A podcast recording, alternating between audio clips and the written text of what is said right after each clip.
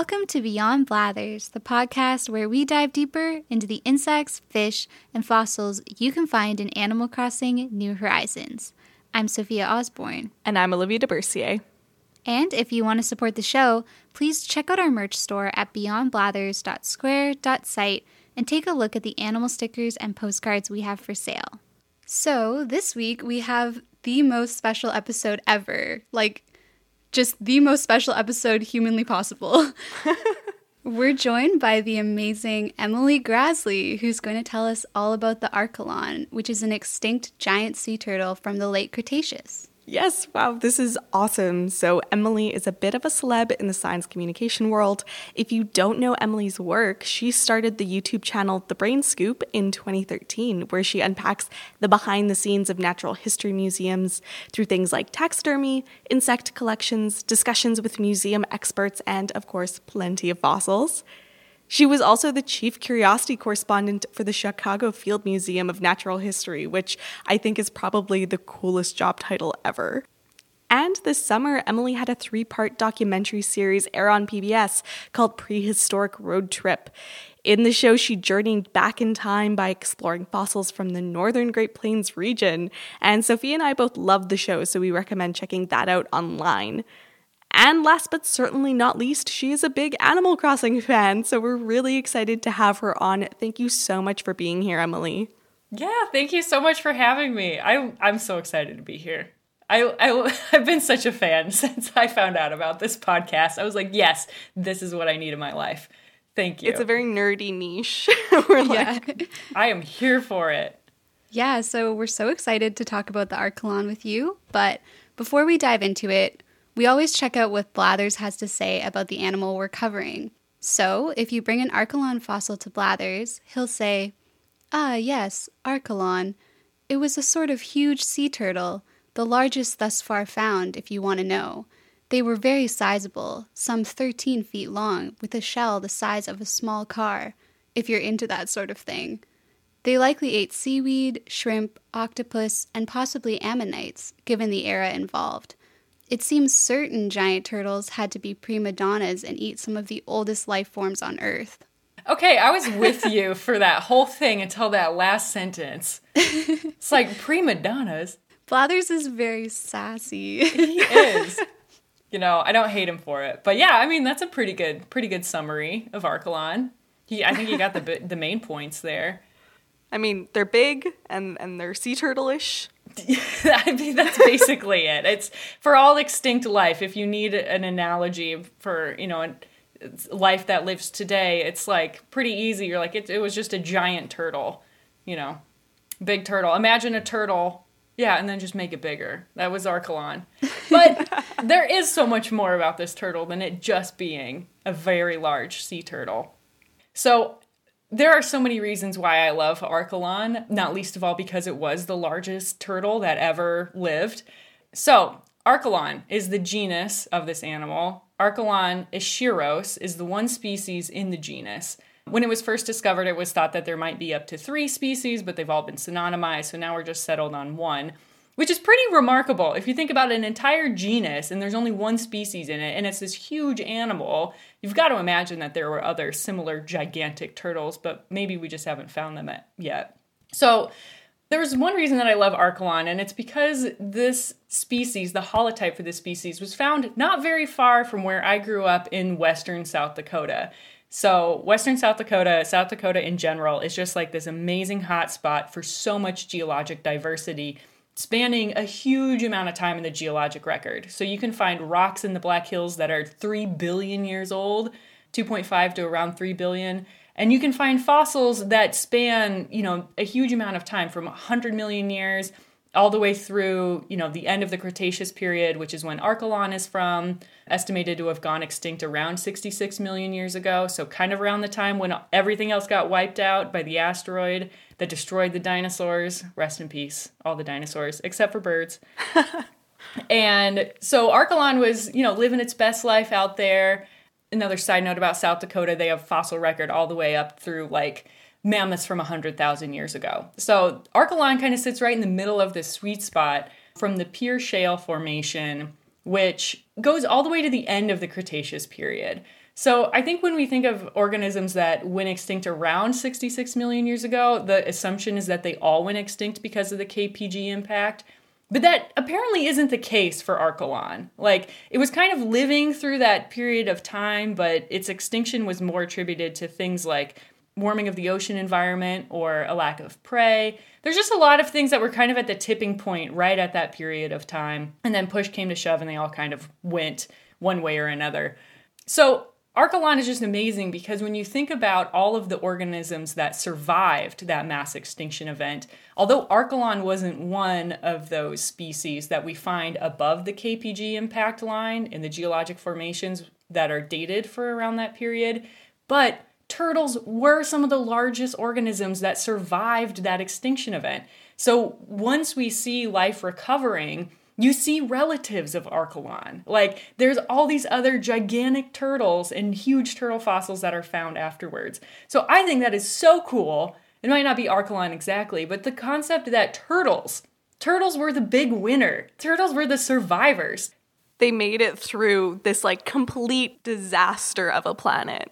Exactly. And I'm like, that is odd. That is the life. You know, they're just chilling at the bottom of the ocean or like in these you know, shallow seas. I find that amazing too because like when I think of turtles, I think of them going through so many hardships already. Like the little baby tur- like sea turtles on the beach, like absolutely like booking it to the water. And it's amazing to me that they survive it all, but they've also survived like some of the biggest mass extinctions the world has ever seen, and that blows my mind. That gives yeah. me hope for turtles now. I'm like, pull yes. through. you can do this. They can. They can. I mean, it's amazing. Turtles are so awesome. They have the ability to like go into these dormant stages. I mean, if you think about even turtles here where I am in Illinois, we've got painted turtles and a bunch of other different you know freshwater species but they've got to survive chicago winters you know so there there's you know the lake freezes water freezes guys it's very cold but turtles have found a way to like go into the substrate they learn how to breathe out of their butts. Like it's awesome. Wow. yeah. They're like the oxygen exchange that happens is like happens out of I don't know the actual technical de- explanation for how this happens, but the takeaway is that turtles are awesome and they get, they've been through a lot. And so I can only imagine like all the other cool things that Archelon must have had to survive in order to get to the size that they were. You think about like Archelon eggs, although we don't have any, you have to imagine the hatchlings probably were not that much bigger than your average sea turtle hatchling. So think about all of the experiences of that little baby turtle and that it must have endured in order to get the size that they did, which was like 13 to 15 feet. I mean, abs- the size of a VW Beetle. It's huge. I just imagine like you're lounging on a beach and then like you look over and there's just like this massive turtle just like sunning itself or something. and I just love that image. Yeah. I, I want that for us in Hawaii now. But eating squids, you know. Yeah. Chomping on an ammonite. What a good time. Absolutely. So I so there's like a couple of reasons why I love Archelon. The holotype is not the biggest specimen ever found, but the holotype is the one that Wieland discovered in western South Dakota in I think it was the late 1800s. So yeah, so Archelon the holotype was discovered in 1896 or 97 and described pretty close after that. Then they found I think they've only found 5 Archelon oh, wow. in the world. Yeah. The largest one is in a museum in Europe and I think it's the biggest one. It was 15 feet, but they're around like 11 to 13. They're pretty huge. The holotype is on display at the Yale Peabody Museum or at least it was. They've done some renovations, but I imagine it'll go back on display. But there's this really cool picture of George Wieland standing next to the Archelon. And it's one of the most iconic pictures of like early paleontology because you have this man standing next to this huge sea turtle that's like two times his height. And one thing, like I've seen this picture, I don't know how many dozens of times in history books, books about natural history or the founding of natural history museums, or even paleontology in the American West early on at the turn of the 20th century. And I never noticed that the holotype of Archelon only has three legs. oh. I'm looking yeah. at the picture now, and yeah, I see. Yeah, it it's only like has three legs. Back, back flipper. Yeah, and so I thought that was really cool too. Is like no matter how many times you've seen this iconic photo, how many are going to realize that this like amazing holotype is three legs? So they found the whole thing. Like, I mean, apart from the leg, is that Yeah. what they found. Yeah, they didn't find the skull, and I think they found like five of the eight vertebrae, so there are some pieces missing. But yeah, the closer examination of the leg led paleontologists to assume that it must have lost that leg really early on in life. You know, maybe even as a hatchling, it got you know nipped by a ancient seagull or something and lost a little leg, and uh, it didn't apparently have a huge impact on this animal's life because it was still able to reach a monumental size and its other little back flipper is a little stunted in its growth too.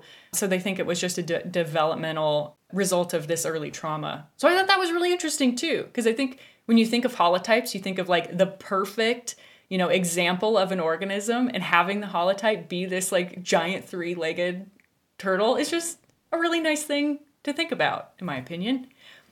That's really cool. So I had a question. If if there's five specimens that have been found, how do they know that they went extinct, likely before the, the KPG extinction? I think it, it all happens, and all of those dates are based on the date of the formation in which they're found, right? You know, so that's how paleontologists are able to age certain fossils. I don't remember the exact name of the formation where Archelon is found. I think it's Maastrichtian, and the date for Maastrichtian is 72 to 66 million years. So there's a little bit of wiggle room. So it could have been, you know, it hasn't been found any earlier than 66 million years. But knowing that that period of geologic time was 72 to 66 means that even if it went extinct, you know, 68 million years, that's still 2 million years before the extinction of the dinosaurs. There's a lot of wiggle room in a 2 million period of time. Like the complexity of all hominids. You know, like the earliest hominid fossils are 2 million years. Humans as a species have only been around for about 300,000 years. So clearly there's a lot that can happen in a in a short amount of time. So, you know, it's estimated that at least they wouldn't have survived the extinction event if they existed up until that point, but it's more likely that they went extinct a little before that time. Interesting. Yeah. That's really cool. Sorry to interrupt with that, but No, I mean that's a great question. I was thinking about that too. Like, how do they know if they went extinct before, or as you know, if they went extinct as a result of something else? So food scarcity and all this other stuff. And that actually opens up a whole other bigger, more controversial topic in the world of paleontology because you know, it, it was in the late 80s, early 90s when the whole concept of like the asteroid extinction even surfaced. And so that was a pretty convenient explanation for why there's not X number of species from that period of time going into the next geologic period after the Cretaceous ended. But there's still a lot of unanswered questions because during that time, there's also a lot of evidence of huge volcanic eruptions that were happening. So, some paleontologists and geologists argue that the planet and the planet's biota was already kind of approaching a tipping point, and then the asteroid just pushed everything over the edge. yeah, it was like enough of this. Right. Let's just finish him off and move on Yeah. with the geologic history of the world. Yeah, Wow. exactly. After watching Prehistoric Road Trip, I was just like lying in bed thinking about the part where you said like what if there's just another huge asteroid coming towards us and I was like that would just be the perfect kind of end to this terrible chapter of like human history that's happening right now if just like an asteroid hit and there were just tsunamis and like literally global wildfires like I was just thinking about that. That's some dark, dark bed thoughts. Yeah. yeah. Future geologists and paleontologists might be wondering the same question. They're like, was it climate change? Was it the American presidential, you know, race from 2016 to 2020? Was that the tipping point? And yeah, um, you know, the answer is maybe, but you know, it's it's hard to pinpoint it to one exact thing because the geologic record is so vast. I mean, it's not give or take 10 years, it's give or take a couple hundred of thousands of years and there's so much that can happen in that amount of time. Yeah, it's hard to remember that too. Like, I feel like my brain switches. Like, when I'm thinking of the past century, I'm like, okay, year by year. And then when I'm thinking about geologic time, like, especially with dinosaurs and around that like 66 million years back point of time, in my brain, it's like just another year as opposed to a million years. like, I have to remind myself, tweak exactly how I'm thinking about that number. It's, it's definitely a little bit too big for just a, a light consideration. Right. And that's actually one of the biggest challenges of working on prehistoric road trip was trying to condense two and a half billion years of Earth's history into a three hour long program. I was like, when I was working on the show, I was like, what what did I agree to do? Like, why did I pitch this show? I could have just had like a like a taken a you know diners drive-ins and dives guy fieri approach and like why couldn't i just show up and like being like this is pretty cool and like try to not contextualize all of human and geologic history into a three hour special but we've all made our choices in life and i've made mine I think it's hard with paleontology too because so many like there's so much up for debate that it's sometimes stressful. I think trying to communicate what we think happened without with like sometimes minimal evidence or just debated evidence. So I think that can be also difficult. At least that's what I've been finding with this podcast is trying to like summarize dinosaurs when I'm getting like conflicting also valid information from a lot of different areas. So. Well, there's just so much that we don't know. And paleontology as a field is pretty young too. I mean, you think about the history of physics or, you know, astronomy and all this other stuff it dates back centuries. And then paleontology is really since the 1850s.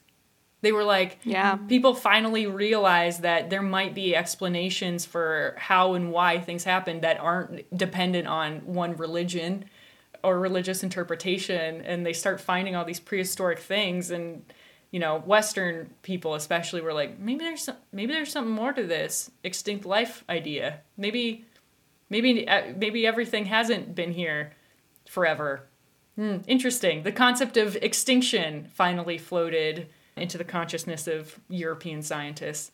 So, yeah, I mean, paleontology, there's still so much we don't know. And so much of that, like, other knowledge that is just now being incorporated, too. So, that's a whole other topic we could get into. but back to the turtles. Yeah, back to Archelon. so, I feel like we've kind of covered the baseline for Archelon. Like, there's not that much more to explain. It's just giant turtle, probably ate ammonites probably swam around the bottom of a shallow ocean. Uh, the Western Interior Seaway was this huge ocean that was in the middle of the United States around that time. So there's a lot of stuff coming and going in this Interior Seaway. And Archelon was one of them.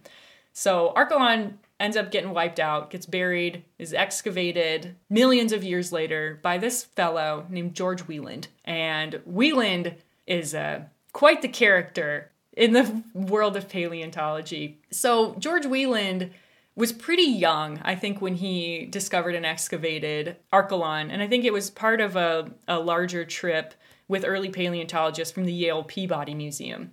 So George Wieland was born in 1865, and by the 19 um, late 1800s, early 1900s was when he was doing this work on Archelon in western South Dakota and he quickly abandoned it. I think that's one thing I find really interesting about Wieland is because, you know, if I was somebody early mid career, my 30s or so, and I found the largest turtle that ever lived, I'd be like, I'm this is it. You know, this is my area of focus. What a cool organism. You know, I want to have all these other questions.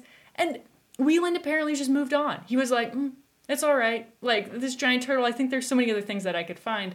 And what caught his attention were fossil cycads. And if you just take a minute to Google Archelon and then Google fossil cycads and compare them one to the other, there's clearly one that is far more much of a charismatic organism. And it's mm-hmm. not, spoiler alert, it's not the cycads. Like the cycads are giant, they look like pineapples without tops, just like huge pine cone looking things. And not to poo on cycads, I think there's so much we can learn about them. They were some of the earliest flowering plants. They are so interesting in their own right. But are they cooler than the biggest turtle that ever lived? I don't know. Jury's out for me. I think also like you're finding this giant turtle. I feel like especially at the age it was found. If I was a person in 18, what was it, 95? Mm-hmm. I and I found a giant turtle in the middle of like prairies and like the most inland you could get. I'd be like, hmm, this is of interest. Yeah. Seems particularly unusual. I feel like I just want to know what that thought process was. I do too. I do too. And I think if you dug into the literature, you might find some more explanation. Like maybe he was just part of an expedition that found it, and the credit was really going to, I think, O.C. Marsh, you know, the the bigger name of paleontology at Yale at the time. You know, it could be any number of things, but regardless, by the 1920s, Wieland had definitely moved on, and he had moved a little further west in South Dakota. And what had caught his attention were all of these fossil cycads, and they're a little bit older in age, around 120 million years. And all of these cycads were found in a place that is close to where Edgemont, South Dakota is today, if you want to just Google the kind of area he was working in. And he became obsessed with these cycads to the point where if you imagine what the 1910s, 1920s in South Dakota looked like, there was nothing there. I mean, there was there were indigenous people who were being moved off their lands, but eh, there was like one railway line, and the end of it kind of ended in South Dakota. So this was really the Wild West, quote unquote, where paleontologists were just beginning to move westward from the East Coast and make their way across the United States. And it's like they got to Western South Dakota, and he was like, I'm here. Like, I've arrived. These cycads are it. Going through all of this effort to get the train cars like built closer to the excavation site.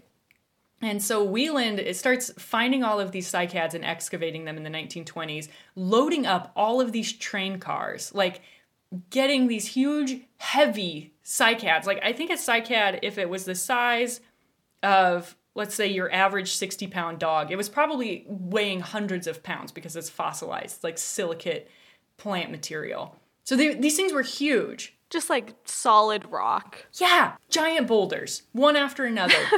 In fact, thousands of them. He excavated thousands of these things and loaded them up on train cars and shipped them all back to Yale on the East Coast. Holy smokes. Yeah, a massive undertaking.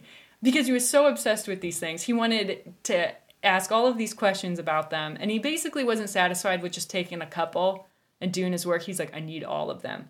So he spends quite a bit of time excavating these cycads and shipping them back to the East Coast. And all the while, he's telling everybody about it. He's like, these cycads are so cool, they're so important.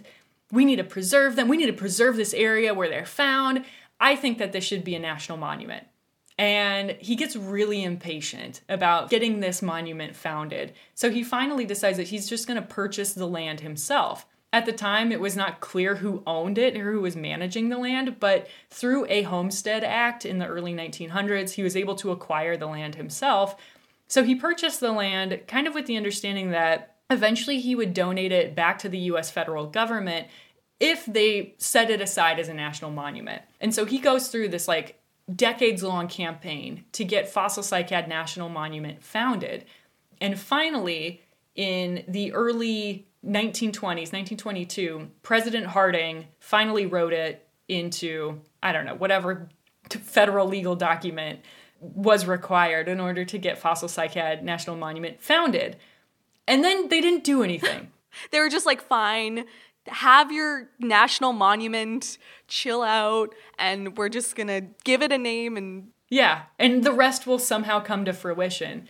But the problem was so it was declared in 1922. By 1933, like 11 years later, was when it first showed up on the National Parks Service like superintendent's list of properties. Like for 10 years they just hadn't they like wrote it into protection and then didn't do anything about it. And in the meanwhile, like Wieland was still just digging this stuff up and sending it back. So by the time somebody actually from the Park Service went out there to check out this amazing site, they didn't see anything. Like there weren't fossils on the surface. They tried to look for them, they couldn't find any. There was no visitor center, there's no sign. There was nothing out there except for this like vacant field, supposedly with nothing there. And all the while, Wieland is still like telling people we need to preserve this land. He even got some of the architecture students at Yale to draft up blueprints for a visitor center. So he had all these huge ideas for the, how this was going to be an amazing national monument. And instead of hiring park superintendents to protect the land, the federal government was like, just ask some ranchers to check on the site every now and then. so over the years, people found out that there were fossils to be found there, and decades go by, and people are just picking them off the surface of the land. Occasionally, there would be like another construction project, and they would find another deposit of them.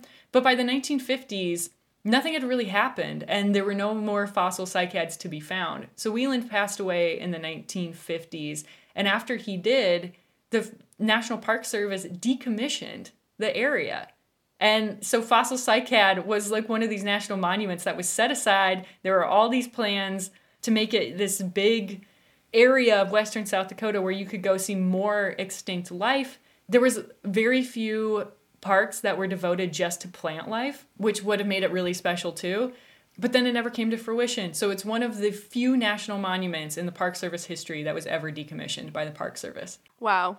what a what a weird story. It's just like a bunch of very unusual choices by one person for the most part, it seems like. Yeah, because Wieland was like, he was both the biggest champion for this site as well as the reason that it didn't exist in the first place. Because he had taken all of the fossils. So he had shipped them all back to Yale. Eventually, he left Yale University. I don't know what exactly happened there, but it resulted in him taking the cycads, a lot of them at least, from the collection and putting them in his own backyard. What? Oh. so he doesn't even bring them back to the monument. No. That is that's so weird. Also, you have to imagine like back then they don't have the same kind of rigor for paleontological excavations then as they do now. Like there's so much to be known about the stratigraphic layer where something is found. There's all of this complex mapping, geospatial reference that comes into the account for like how to age this material, the context in which it's found. You know, that you can learn so much about a fossil if it's found like in one orientation versus another. Like if it's found upside down or right side up, there's so much you can learn. And you just have to imagine none of that existed back then. So, you know, they might have said, like, wow, this fossil was found near Edgemont, South Dakota. But it's like there are thousands, like, where? It's like five miles, six miles, like seven, like so many different factors go into that stuff. So, presumably, that information didn't exist. So it's not like they could have been returned to the right spot anyway. But I think after he passed away, his wife called Yale Peabody and she was like, I don't want these. Like, what are we doing with these things? So they ended up back in the Yale's collection. There are a couple that have been found in that area since then that there was like a highway building project and those fossils that were found there ended up going back to the South Dakota School of Mines and Technology in western South Dakota, as well as the only sign that was ever made, which is just this like wooden sign that says Fossil Cycad National Monument. And it apparently just sat on like a post. And that was the only acknowledgement on location for the monument itself. That is what a crazy story. And uh, yeah, that's also disappointing, like that you wouldn't yeah, you have no idea. Like half the information you could have learned is now no longer there. Yeah, it's fr- it's it is frustrating. So we wanted to talk about this story in our in our series prehistoric road trip. The biggest hardest part of it was actually trying to find the location anyway.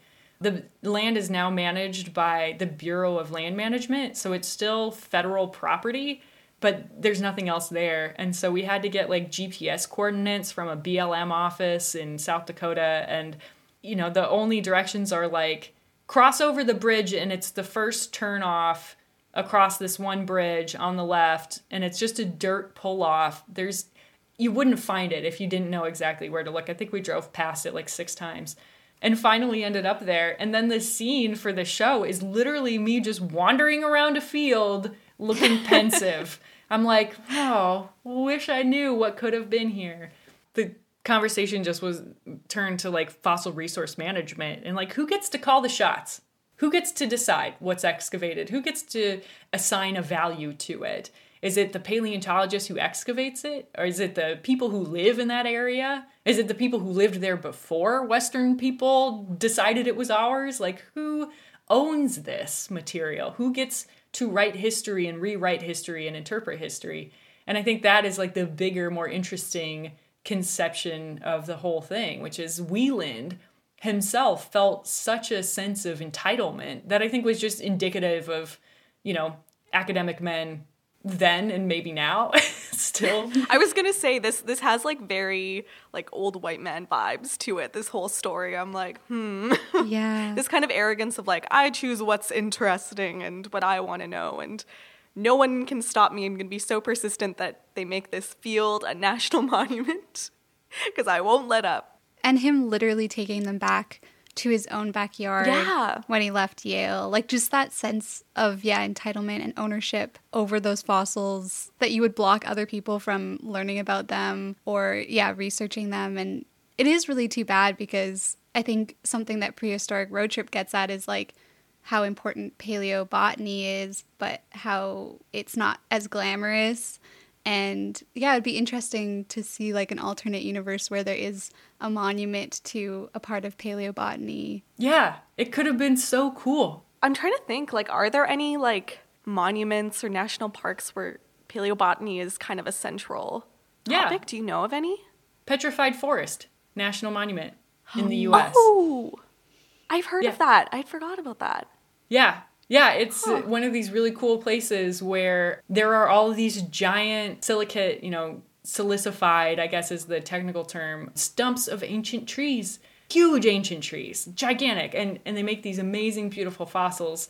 And it's just I have never been there, but the impression I get is that you're driving through like a desert like environment where there are clearly no trees now, but you're driving through this ancient forest, which if you don't know that's what they are, you might not realize you're passing through an area that was once a forested, really dense place. But they, you know, Petrified Forest National Park, I think it's a national park, a national monument, they run into the same kind of things that Wieland was perpetuating, which is that people lift the fossils. Like people driving through this area see a lack of security cameras, they see a lack of monitoring, and they just think like, well, nobody's going to notice if I take this one little piece or this one little piece or this one little piece. And then a hundred years later, you've got this whole area which has just been picked over. And fossil theft is a really huge problem for these areas. There was a book published recently, I think it's called Hot Rocks. I can't exactly remember, but it's this compilation of people who have experienced a tremendous amount of regret from later taking fossils from the park and then they ship them back to the park with these notes that say like when I was in 3rd grade in the 1970s I came here on a school trip and I just you know shoved my pockets full of these rocks. I thought they were so cool and then I felt really bad about it and they, this has haunted me ever since and I need to I need to return these rocks which is an interesting sentiment except for the fact that the rocks are like the fossils are useless from a scientific standpoint. If you can't point exactly to where they were picked up or at when, you can't do anything with them. And so apparently there is a place in Petrified Forest National Park where the Park Service people will just take these rocks that have been returned, these fossils, and just dump them in a giant pile. and it's just the giant it's just like the giant pile of returned fossils and and all of these notes are then kept along you know in their records as well. And the notes are really amazing. Some of them are moving. Some of them are like you know i picked these up and then i experienced terrible luck and misfortune and i feel like i've cursed myself. So it's a haunted pile of rocks. yeah. Yeah the reasons that that people list in terms of like why they decide to go through the effort of shipping these fossils back to where they took them from i think is a really interesting just human dimension of paleontology Yeah, I mean, uh, yeah, we hear about. I mean, in Alberta at Dino Provincial Park, they're really intense about the making sure that nothing gets lifted and that sort of thing. But it's interesting to hear that people return things, and that's quite the story. I'll have to check that book out. so yeah that's uh that's my story about archelon which is also a story about george wieland the interesting character from paleontological history who he's a controversial person you know? He i think was a, a good scientist. He did a lot of interesting things. He also hoarded gigantic fossils of ancient plants as you do. Everyone has their quirks.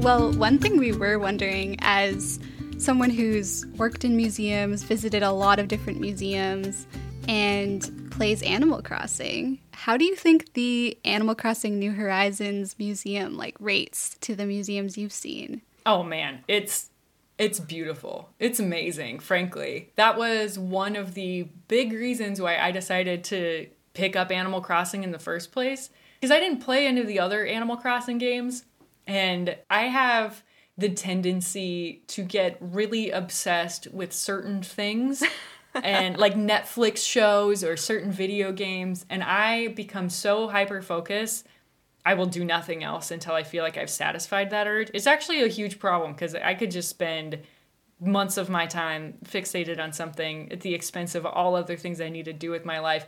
And I know this about myself, which is why I refused to allow myself to play Animal Crossing because I knew, I knew if I got this game, it was going to be bad for me, that it would occupy so much of my time. And when I saw screen shares or screen images of the museum, I was like, I have I have to. Like I just I have to play this game. And when I started playing it and had a chance to like go to the museum and see how all these exhibits were coming together with more donations, like frankly it's just really really well designed. You can tell that the people who were focused on that design aspect of the game, they did their research, you know. They clearly went to some of the best museums in the world today.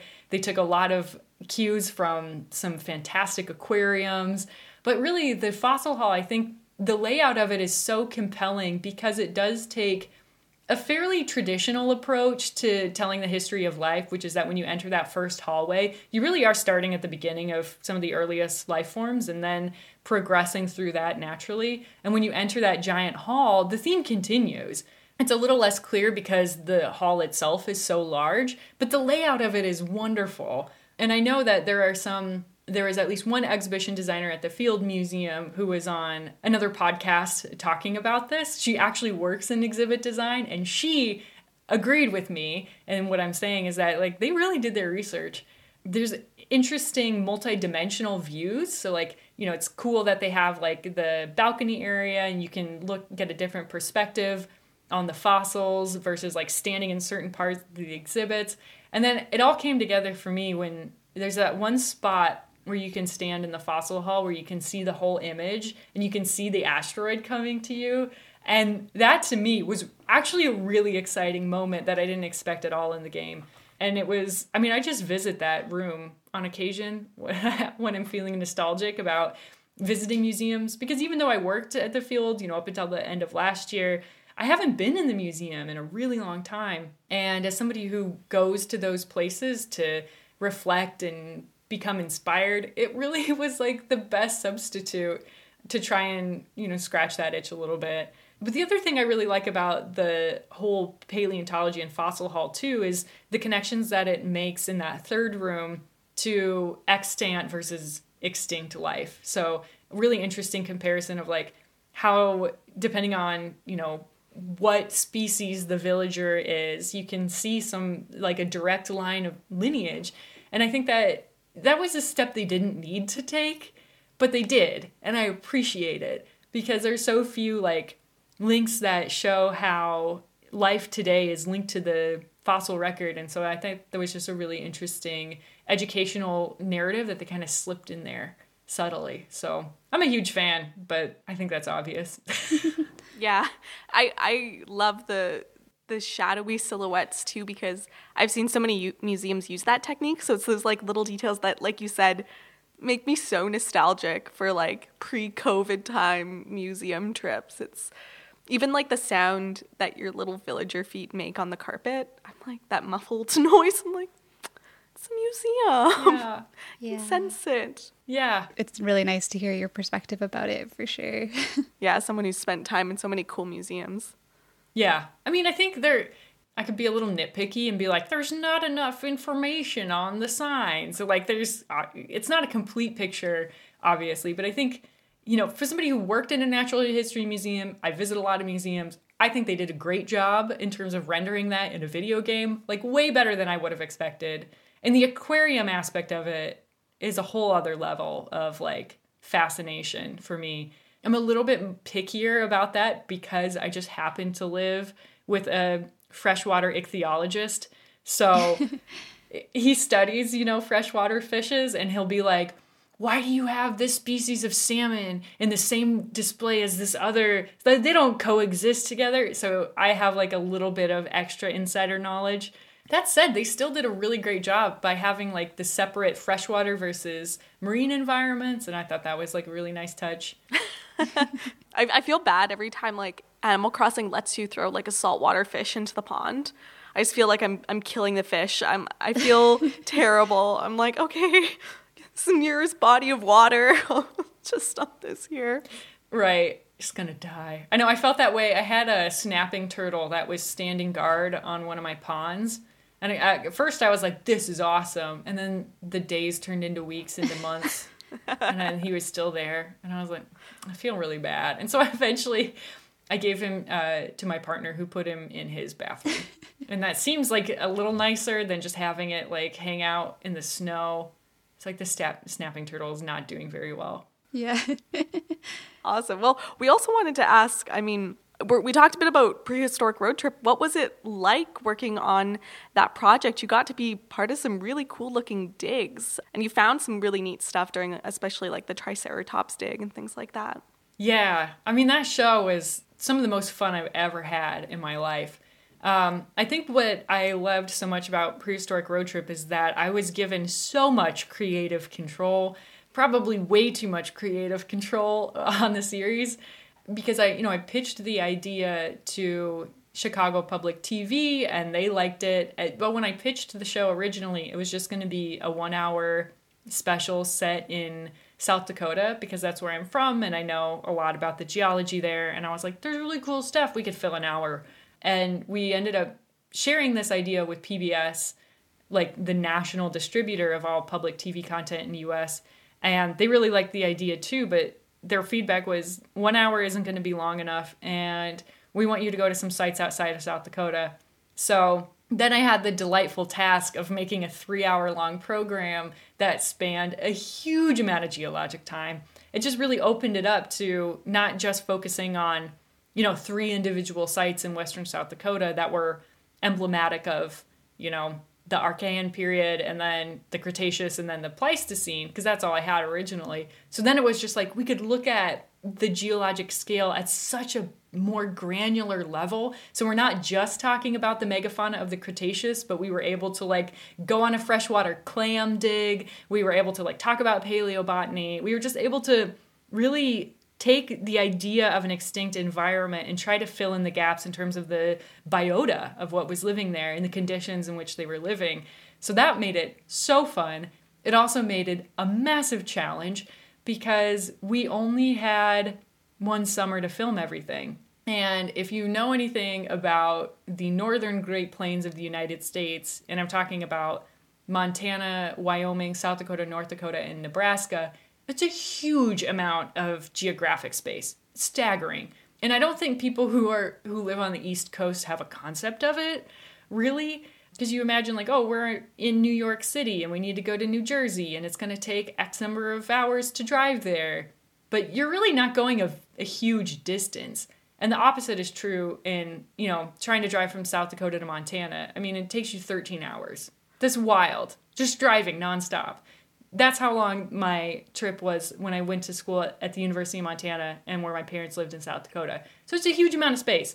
And knowing that we only had about eight or nine weeks to film everything for the show meant that we were having to coordinate with all of these field crews from dozens of different places. So we were working with paleontologists from the Royal Ontario Museum and tribal community colleges and everything in between. And so their field work seasons are really short. And we had a crew of seven people who had like one or two days where we could meet up with anybody. So all of that was just like a tremendous amount of uncertainty because you have some idea of what you want to film with the people when you get there, but you don't know what you're going to find because it hasn't been found before. So that made the logistics of it kind of challenging, but we got so lucky with like the weather. We we never had a car breakdown we there was never a dig we weren't able to make it to because of road conditions or like a you know lack of planning. So it ended up all falling in place and the result is what you see on the show but i think it also gives a little bit of a it's definitely a romanticized look at like field work and paleontology because i'm just showing up day of and being like let's have fun. And you know we get to enjoy a day or two with each group and then move on. And it doesn't really highlight the whole process of science, which is like a lot of these researchers are out there for weeks and weeks at a time. It can be really slow and like sometimes unrewarding and frustrating, especially when you're out there looking for a certain thing, you can't find it. And there's some paleontologists we talked to who spent like 13 years trying to answer a question by finding fossils in areas they didn't know that they would find them in. So I think there are some aspects of the show I'm really proud of in terms of the diversity of places and people we were able to showcase. But there are other aspects of it I'm like, it is not this easy. and, uh, and the show I think makes it look a lot a lot more seamless than it is. I really appreciate in the third episode how much of an emphasis there is on yeah, indigenous paleontologists and just indigenous communities and paleontology as well as climate change. Like I think the way that you brought it sort of home in those ways and it wasn't just about fossils was really cool.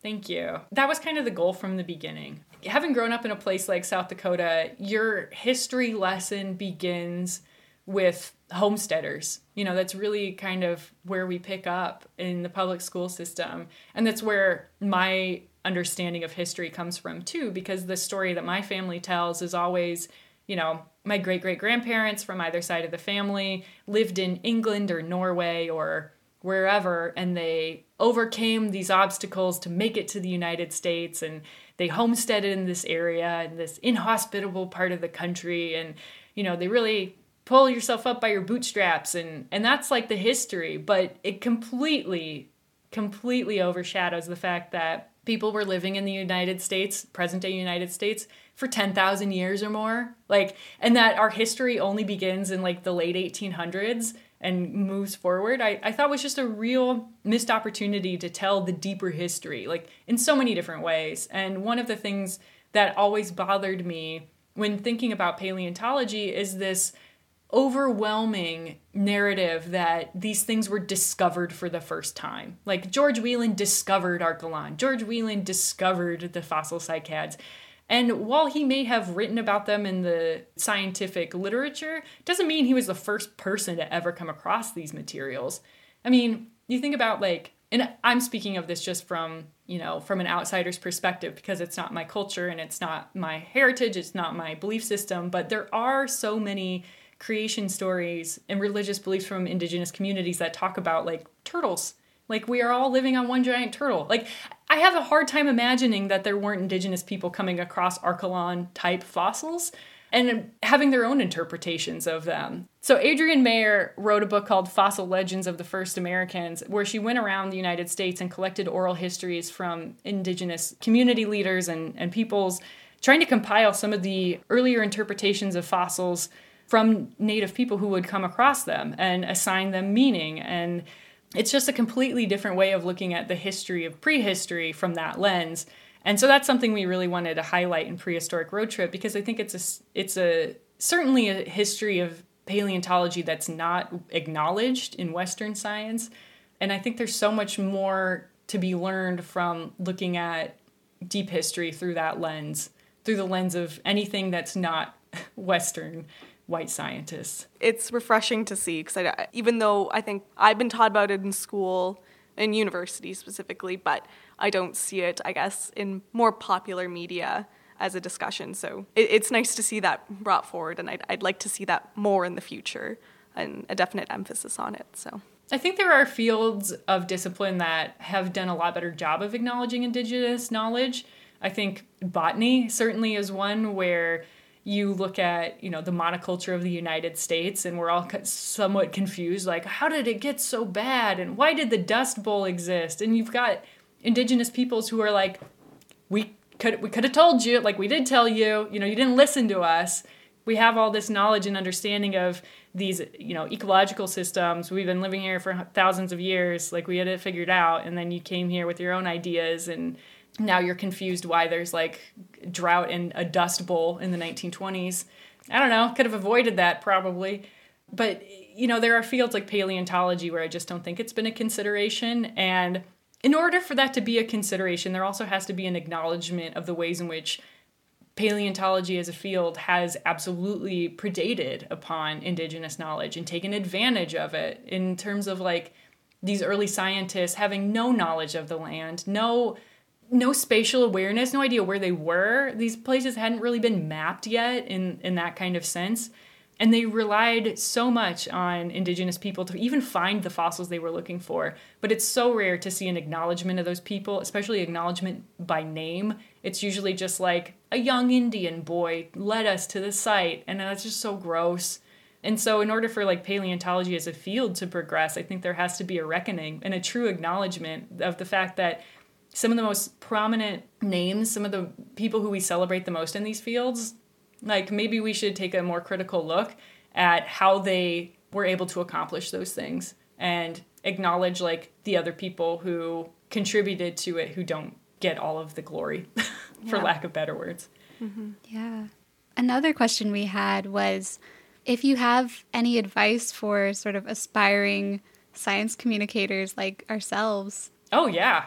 Yeah. I mean, what I think is so cool about this podcast too is like Beyond Blathers. Like the the second I saw the name of it, I knew exactly what it was about. You know, it's you're taking something, you're taking something of the you know common lexicon, the American, you know, I guess international culture, taking something like Animal Crossing, which is such a beautiful point of departure for deeper conversations about science, and you're using that as a springboard you know, to connect with others and to also provide information. And I see initiatives like this as really exciting places for science communication because there's originality to it. You have your own interpretation, you can expand on common concepts, and the technology has made it really accessible so that you don't have to have the support of a big institution. You don't have to have access to giant recording studios. You don't you don't need those things now because the way that we've democratized knowledge and you know the support given to original interpretations of that knowledge, I think it just is really opens up the world of possibilities if people take the initiative to do it. So I think that's one huge hurdle and one big barrier for some who want to get into the field of science communication, but they're they're concerned that they don't know enough, quote unquote, or that they're not experienced enough, or they don't have the right credentials. And I think all of that is, it doesn't matter. Like, that's not the thing that matters. Science communication is about connecting people with the world. And if you can do that, it doesn't matter what tools you use or what the format is, there are so many different ways of doing it. And it just requires taking the initiative and creating a program that you can call your own, that you can shape as your own, and going out and doing it. So, the practice of science communication is in itself science communication. When people ask me, they're like, I want to be a science communicator, but I don't know where to start, I tell them the next time you're in a cab, the next time you're checking out at the grocery store, if there's an opportunity that presents itself, take advantage of it. So, I don't mean to say like going through the checkout line at the grocery store, you should be like, you want to know a fact about bugs? But you, you might. That might come up. I was at a gas station in North Dakota as part of filming for this trip, and I was just standing there, like waiting to get my peanuts or whatever. And this woman was talking about hops. She was the cashier. And she said, I don't know what hops are. Like, we talk about hops and beer, but what's a hop? And I was like, I know about hop. I can tell you about hops. And I was like, a hop is a, it, like there's part of a plant. And the one cool fact about hops is that they're used in beer. You know, and they contribute to the fermentation of this beautiful liquid that we consume in way too many quantities. But you know, hops are really closely related to cannabis and the cannabis plant. They're in the same family. Hmm. Um, that's really interesting because if you look at like I don't know the things that humans consume in order to get their buzz like they have similar medicinal properties similar attributes because they're they're closely related. So i shared some kind of like fact like that with her and she was just like huh i didn't know that. That's interesting.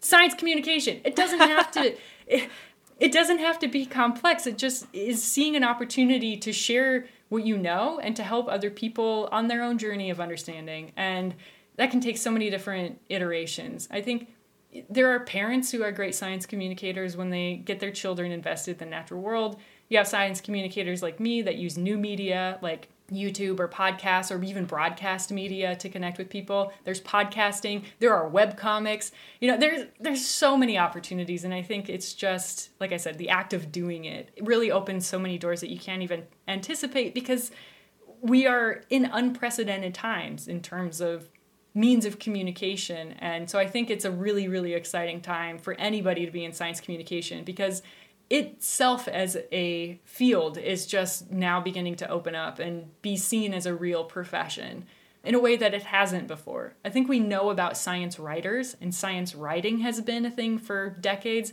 but science communication in its form of taking advantage of these new technologies is still in its early stages and that's so fun it's fun to be a part of that it's incredibly fun like it's it's like taking all of like the fun parts of like arts and performance and and mixing them up and and humor and putting them into something that's traditionally been very like academic Stodgy. or or yeah like Yeah. you try and distance it from like the public so Yeah. yeah. it's it's an exciting thing to be a part of I think there's a time too where like people really poo-pooed on the expression of enthusiasm in academia. Like Yeah. that it was just seen as unprofessional to get super excited about your stuff. And I hate that mentality because I'm like you're going to spend okay, you're going to spend 17 years in education getting your PhD or whatever and you feel like you don't have the agency to get excited about tapeworms even though you spent all of this time learning about it and you're a global expert. Like if anybody should be able to get excited about that, it should be you. And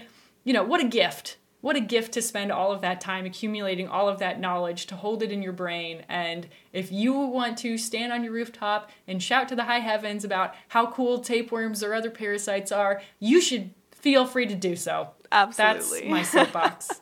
That's like the really fun thing about the brain scoop, I think, is just that you give this opportunity for so many people who work behind the scenes in museums to share their excitement and to share like these actual objects that they're really excited about.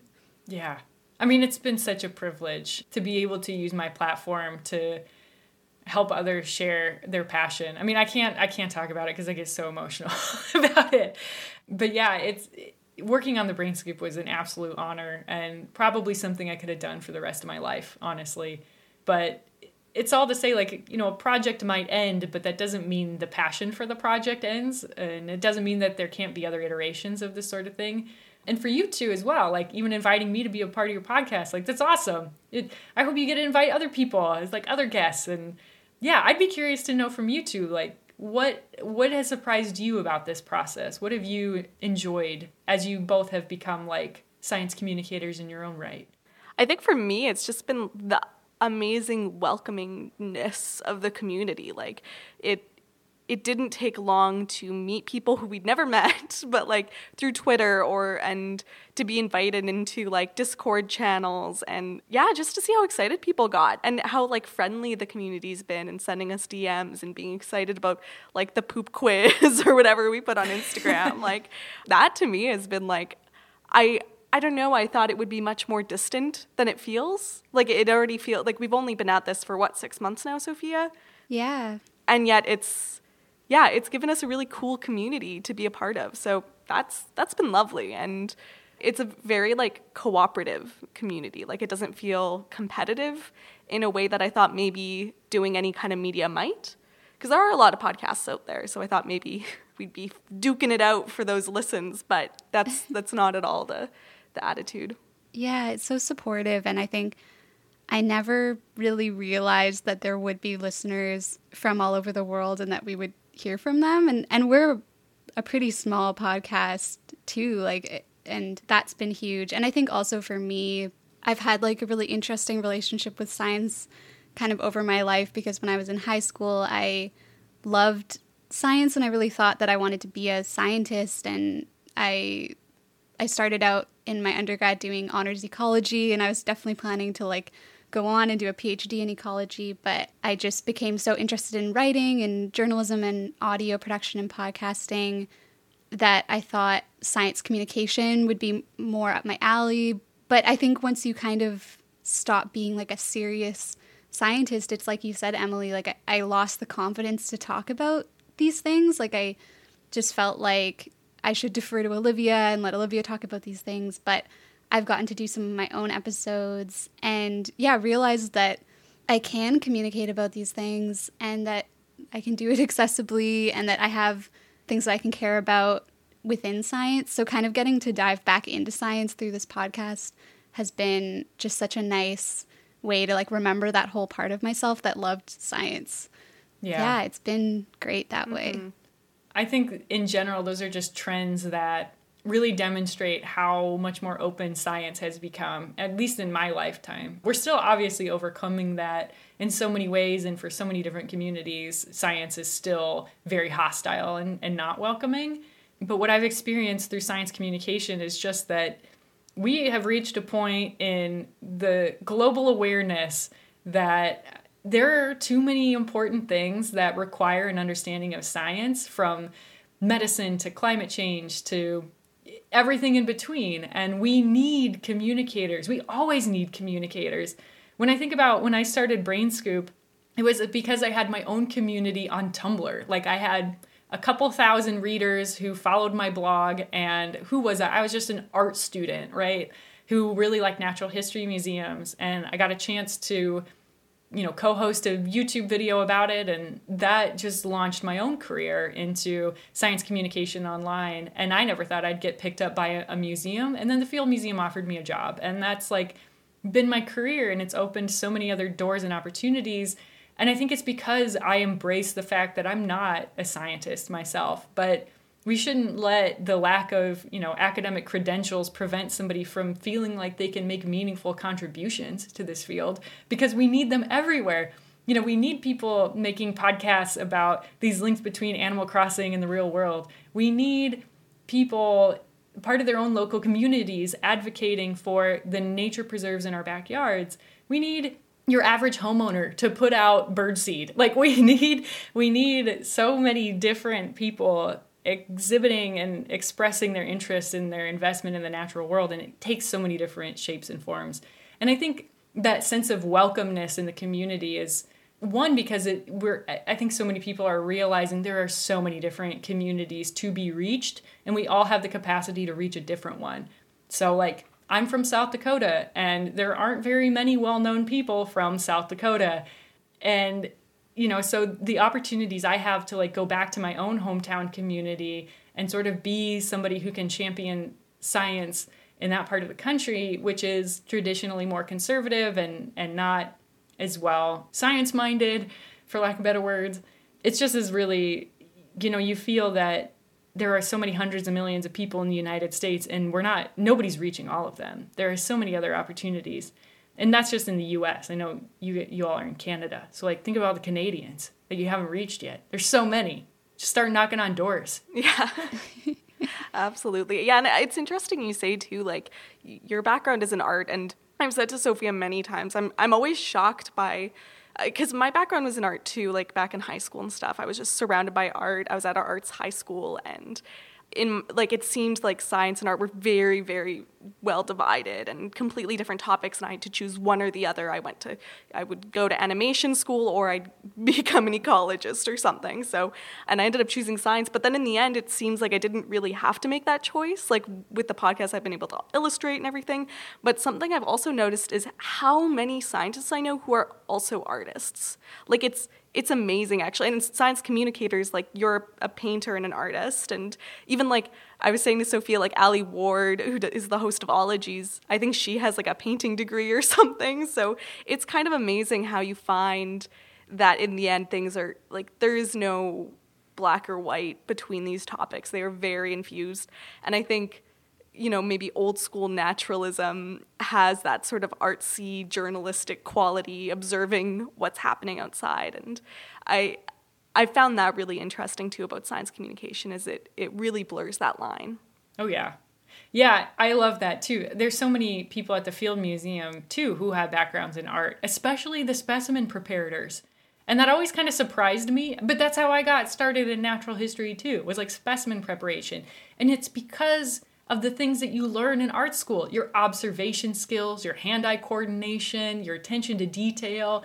I was really surprised that even though I started, you know, volunteering in this museum, I was able to pick up faunal osteology identification better than the graduate students in those areas. So I was the TA for the graduate level vertebrate osteology class, and I taught archaeology and paleontology and uh, wildlife biology students how to identify different random bones they might come across in their field work and tell them what species they were and how you can tell, you know, a mouse from a ground squirrel and you know just looking at the morphological differences of skulls and like something that i just picked up naturally because i had spent the last four years figuring out the best way to render a white wine bottle on a white background like those are the things i learned in art school where i'm like i'm never to use this. I'm never to know. It's never to matter like the value systems of like you know how i painted this draping fabric. How is that ever to help? And then when you have to identify white animal skulls you're like oh i know all the different characters. I can see them. And it, i became you know really good in that area which gave me the confidence to feel like i can make valuable contributions to this field because i think sometimes when science is taught it's taught in an uncreative way and it's taught a lot with just like math and math isn't always the most visual thing. And so, if you're a visual learner, I think it just demonstrates there are other ways to learn about science that have not been given the um, attention they deserve. Oh, yeah, absolutely. Yeah, working in environmental science, it's like hard stats all the time. so, it's, it's nice to like, you know, watch these videos and see the, the more morphological studies and things that are more observation based. I, I really enjoy that. I was also going to ask one more question um, that's a little lighter. We wanted to know what is it like to work with like Hank Green and the Nerdfighter team cuz Sophie and I both watched Crash Course like religiously. It got me through chemistry like and yeah. so I really I'm like that that must have been really neat and a, a cool experience. Oh yeah. I mean, the fact that I was living in the same town as Hank Green and didn't realize it when I was an undergrad it just blew my mind when I um because I had been a nerd fighter for a long time, but I apparently never put together the connection that like Hank from Vlogbrothers was like in the same town as I was. But my my background with Hank goes back prior to Brain Scoop. So I was the first person to apply for the first job Hank ever advertised for his company. So this was like back in 2011, and he was still working, I think, through EcoGeek. And this was before Crash Course, this was before SciShow, but kind of at the period of time where he was really taking on a lot more educational content. So he was hiring like a personal assistant kind of job or an administrative assistant. And I applied for it. And it would I just remember it was such a cool application process because it wasn't like send me your resume. It was like make a thumbnail and write a script for a science thing and explain like how you would respond to this comment on YouTube. And it was so cool. I applied for it. I got through like a couple of rounds where it was just like me and another candidate and I was so excited. I was like, oh my God, I'm going to work for Hank Green. This is going to be amazing. and then I never heard back. And I was just like, oh no, I thought I was to maybe get this job. And, and so then I, I just kind of like went back to my museum stuff. And then, you know, a year and a half later, I get an email from Hank, and he's like, "Can we come film there?" And I was like, "He doesn't remember me." so Hank, I met Hank at the museum, and we filmed a couple of videos together. And it was through like I don't know, we were just chit chatting at the end of the day, and he asked me like, so what's an art major like you doing volunteering in a museum like this? Like what do you want to do with your life? And I didn't think about it. I just I I don't know what I was thinking, but I just responded. I was like, "Well, I applied to be your assistant and you never got back to me." and he was like, "Oh, dang." Oh my god. I am so sorry. He's like, uh, well, you didn't get the job, so which was hilarious because it was like nine months later. And so that night, I went home and it was kind of funny. He was very nice about it. He emailed me later that night and he's like, I'm so sorry to let you know you didn't get the job. However, would you like to work with me on some educational videos? He's like, I think it would be really cool for you to have your own show. And that's kind of how the Brain Scoop started. And so just the opportunity to work with somebody like that to help me get my own project launched, I mean, that's an opportunity I don't think very many people get. And I, I knew that and I also knew that like if Hank Green, who is a science person himself and who is like so good at commanding these or like helping to direct these online communities and and direct not in a like direct in a way of like helping other people channel their positive interests and their positive intentions and like put them towards good things. Helping to decrease world suck you know? Like that was something that i could get behind. That was like a mission that i never saw reflected in any of the other organizations i wanted to be a part of and i think that just made it made it so much more accessible. And so working with him early days of brain scoop was awesome i would have never got to where I could be without him and Michael Aranda. And then just the, the sense of community I've experienced from Nerdfighteria since then has been amazing. Um, and then I've had the chance to work with uh, Hank as well as the Complexly office in Indianapolis to like I hosted my own crash course mini series about big history, and that was amazing. And Brandon Brungard, who has been a longtime producer editor for Complexly, worked on Brain Scoop for like three years, and he helped really bring the channel kind of to the next level of professionalism and helped us break out of our box a little bit and try a bunch of different things. And he also like traveled with me to Harvard and to Berlin, and we were able to film in Denver. Like we were really all over the place. So I think that's been like the greatest educational experience for me is just like being able to kind of tap into those communities and see how they've been able to build those educational programs. But yeah, I mean, I feel like the luckiest person ever. It was awesome. Yeah, and I mean, you've had su- such success. Like, I mean, there. I think the whole community and and starting it from a place of like shared values of respect and curiosity and really creating a positive environment. I see that too in the channel. It's it's really kind of cool to see how those values can result in really effective education and a very welcoming, accessible space. So I, I know I definitely want to try and achieve that in this and all all the science communication I do. It's and I think part of that integrity comes down to a lot of us realizing that if we're going to be in this space, if we're going to be seen as public figures, if we're going to create educational content, then we have to be we have to maintain an image of somebody that people will want to continue to look up to and it just means having to live your life with true integrity. You know, I I don't walk out of my house thinking that I can just disappear into a crowd. Every time I leave my house, I know that if somebody recognizes me, they expect me to be the person that they see on TV or see on their t- computer screens. And that can be debilitating for a lot of people, but I use it as a sense of accountability and it makes me behave good in public, you know, even when I might not be in a good mood, but like you know, I you don't disrespect the person ringing up your coffee. They might be a viewer. Like you just have to you have to do that. You have to be that person. And eventually when you you start behaving like that, you you just turn into a person like that. You just and that's just who I've become. And that might seem hard for people to realize, but like I was a moody art student before I started doing YouTube. Like I was cynical as heck. Yeah, I didn't think there was anything that anybody could do to make a difference in the world. And then I met somebody like Hank and you see the power of positive influence and you see the power of truly investing yourself authentically into what you care about and what drives you. And he saw that in me. He's like, I can see that you care about this museum stuff. Let's propel this forward. Let's launch this. Let's see where this can go and it changed me as a person. And yeah it's just you know you if you want more people to be involved in these things that you care so much about you have to continue making it a community that is welcoming to everybody.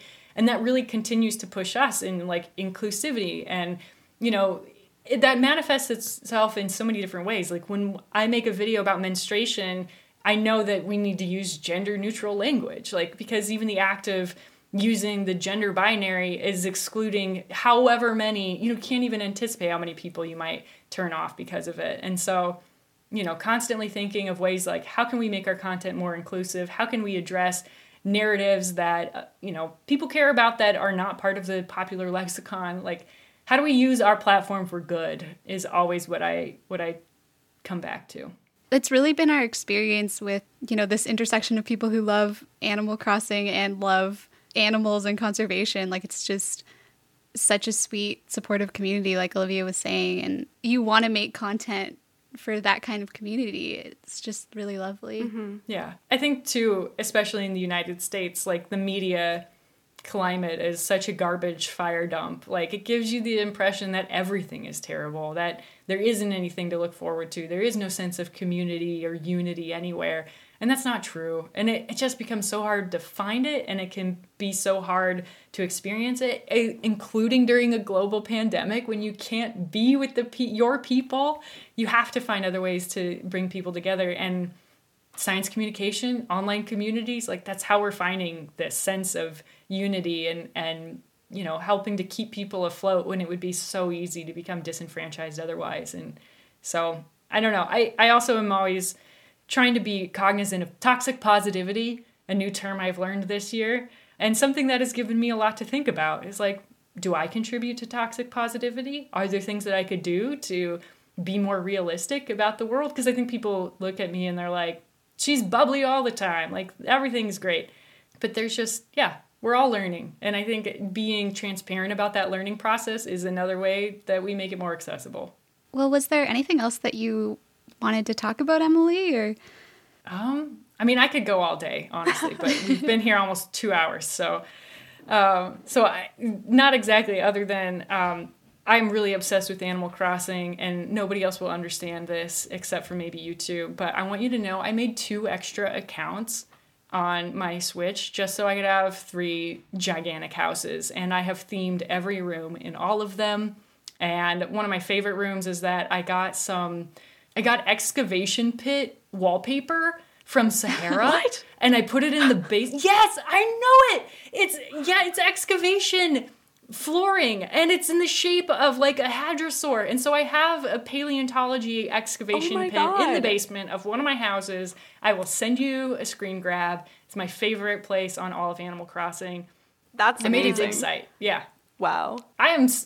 My sister and her husband got Animal Crossing in March as well, and they were pretty obsessed with it for a while. And I then I didn't realize they just haven't logged on in months. They got a dog, like they got an actual dog to care about, and I don't have a dog. And so they got a puppy, and then I didn't realize they hadn't logged on in like nine months. And I keep sending them presents, and like I was, I was like, "You guys didn't, you didn't get my gifts." They're like, "We haven't even." I'm like, "I send you presents like every other Aw, day." you're like sending them didn't." letters. Yeah, all just sitting in the mailbox. I know it because I play every day. I seriously do. Every day I gotta wake up. I gotta see what's in the store, and every day it's something disappointing. I'm like, come on, guys, Timmy Tommy, you got. Now I have to buy like from Saharah because now that I know there's dig site flooring. It's such crapshoot because it's like you never know what you're gonna get, and like half the time I just get like industrial wall. I'm like, what am I gonna do with this? I got surveillance wallpaper once. It was the creepiest thing. It's just wall to wall to wall security cameras. What? It's so weird. I was like, don't make this weird, Animal Crossing. But They crossed a line. Anyway. with the surveillance wallpaper. Big Brother. Nintendo's watching us. Tom Nook is The like, Tom I know you're there. Give me my money. well, it's so cool. I like. I'm so glad that we could have you on and that you love Animal Crossing and yeah, it's just. It's honestly such an honor. no, thank you. I mean, I don't know if your listeners knew this, but I'm the one who reached out to ask about being a guest on this podcast. I was like, can I can I please? Like I will love to be on your podcast. So, thank you for having me. when you took the poop quiz, we were, We were just so like, excited. Emily Graslie took our poop quiz. we were like, she she answered them. Well, then you know that I got like 1 out of 10 right. It was really I It was hard. I, I was like, I don't know anything. when I was like searching up the pictures, I was like, this is what this is what skunk poop looks like? What? How? I I also had no idea. I, As someone who's worked in zoos, I have to say that I find scat studies really difficult because depending on what the animal eats, their poop can look completely different. Just a fact for people's pockets to pull out at the cashier, like Emily said. yeah. so, Yeah, you can also let them know that w- one of the ways they do the poop studies is by putting feces in toaster ovens and baking it in order to dehydrate it so they can dissect it later. yeah, we had a microwave uh, at the zoo, and it was called the, the poo microwave. Um, and that's where the elephant's poop went um, to be dehydrated and then put in plastic. And then I would hand that to children. And they'd always be like, Is it dirty? And I was like, Honestly, probably not, but also a thousand people have touched it. So it's probably dirty, but like not in the way that you think it's dirty. Because it's never been sanitized. Well, probably now with COVID it has, but Can I tell you a dung beetle story too? absolutely. Okay, I know we've gotten way too long, but so when I learned that there were dung beetles in Animal Crossing, I flipped. I was so excited. But so I don't know, this is tangentially related. So I've always loved dung beetles. I think they're such a great symbol of like organisms who literally take other people's crap and turn it into something good. And so they're just, you know, I love dung beetles. And we made a diorama at the Field Museum a couple of years ago, a hyena diorama that we crowdfunded for. So, like, Brain Scoop viewers made this thing possible. We raised over $150,000 and got to build the first full scale habitat diorama in Field Museum history in like 50 years. It was awesome. And one of the things that's in the diorama, my favorite thing, not the hyenas, not the background landscape, not even the turtle that's in there, it's the dung beetle. There is a tiny little dung beetle at the front of the diorama that is rolling a tiny little dung ball. And the thing about the dung ball is that it went through three different iterations of scientific review because at first the dung ball was simply too large. There was not a dung beetle species that could roll a dung ball that large in that part of the African savanna at that time because there was no elephants. So, like the dung beetles, like where there are elephants, there are bigger dung beetles because there's bigger poops. Makes sense, right? But like where there aren't elephants, there are not dung beetles that get that large. And so at first, the dung ball was too large for the habitat. And then the next iteration of the dung ball was that it wasn't fibrous enough like it, it need it wasn't the right color and it needed more texture based on like the kind of grasses that the ungulates in that area would have been eating and so by the third time the um, fabrication people in the exhibitions workshop finally got the dung ball right but i have one of the three iterations of the dung ball and it's sitting on my bookshelf and what is it, it was it like constructed like did someone sculpt it or was is this real legitimate dung no, it's um it's sculpted out of oh, um, insulation foam. And so yeah, so this is the one that was not fibrous enough. It's That's amazing. Small, it's you know, the size of a gumball and it is brown and lightly textured, but not enough texture. So that's what this is. It's just like a little fabricated poop ball. Wow. Um, and so yeah, it's my dung beetle story. Well, thank you so much, Emily, and thanks everyone for listening. If you're new to the show, please subscribe. And make sure to check out Prehistoric Road Trip and the Brain Scoop for more from Emily. And tune in next week to learn more about the insects, fish, and fossils you can find in Animal Crossing New Horizons. Bye. Bye.